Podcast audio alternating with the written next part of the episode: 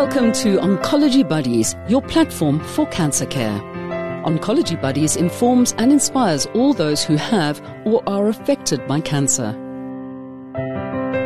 Managing Urinary Incontinence in Cancer Patients by Dr. Shauli Minkowitz. Dr. Shauli Minkowitz explores the causes, types, and management strategies for urinary incontinence in cancer patients. Urinary incontinence is a distressing condition that affects many cancer patients undergoing treatment. While battling cancer is challenging in itself, dealing with urinary incontinence can further impact quality of life.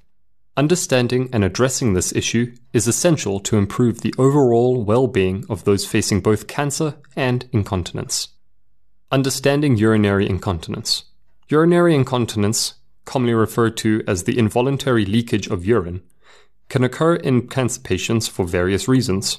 Cancer treatments, such as surgery, radiation therapy, and certain medications can weaken the pelvic floor muscles or irritate the bladder, leading to incontinence.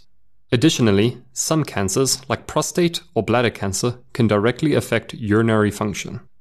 Types of urinary incontinence Stress incontinence occurs when physical activities, like coughing, sneezing, or lifting put pressure on the bladder, causing leakage. Urge incontinence.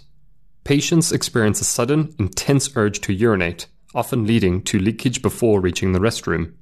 Overflow incontinence. The bladder doesn't empty properly, causing dribbling or continuous leakage. Functional incontinence.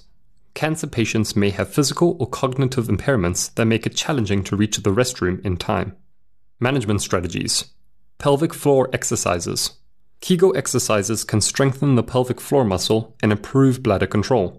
You should consult a healthcare provider or physical therapist for guidance. Medications. Depending on the type of incontinence, medications such as anticholinergics or alpha blockers may be prescribed to manage symptoms. These should be discussed with an oncologist or urologist. Behavioral therapies. Patients can benefit from bladder training, a technique that involves scheduling bathroom trips to gradually increase the time between urination. Dietary changes. Avoiding bladder irritants like caffeine, alcohol, or spicy foods can help reduce incontinence episodes. Incontinence products. Wearing absorbent products, such as pads or adult diapers, can provide a sense of security and comfort. Surgical options. In some cases, surgical interventions, like a sling procedure or artificial urinary sphincter, may be considered for more severe incontinence. Psychological support. Cancer patients facing urinary incontinence often experience emotional distress. It's crucial to seek psychological support through counseling or support groups. Talking about concerns with healthcare providers and loved ones can also ease the emotional burden.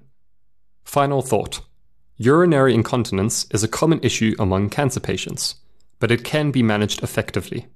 By understanding the types and causes of incontinence and exploring various management strategies, you can regain control over your bladder function.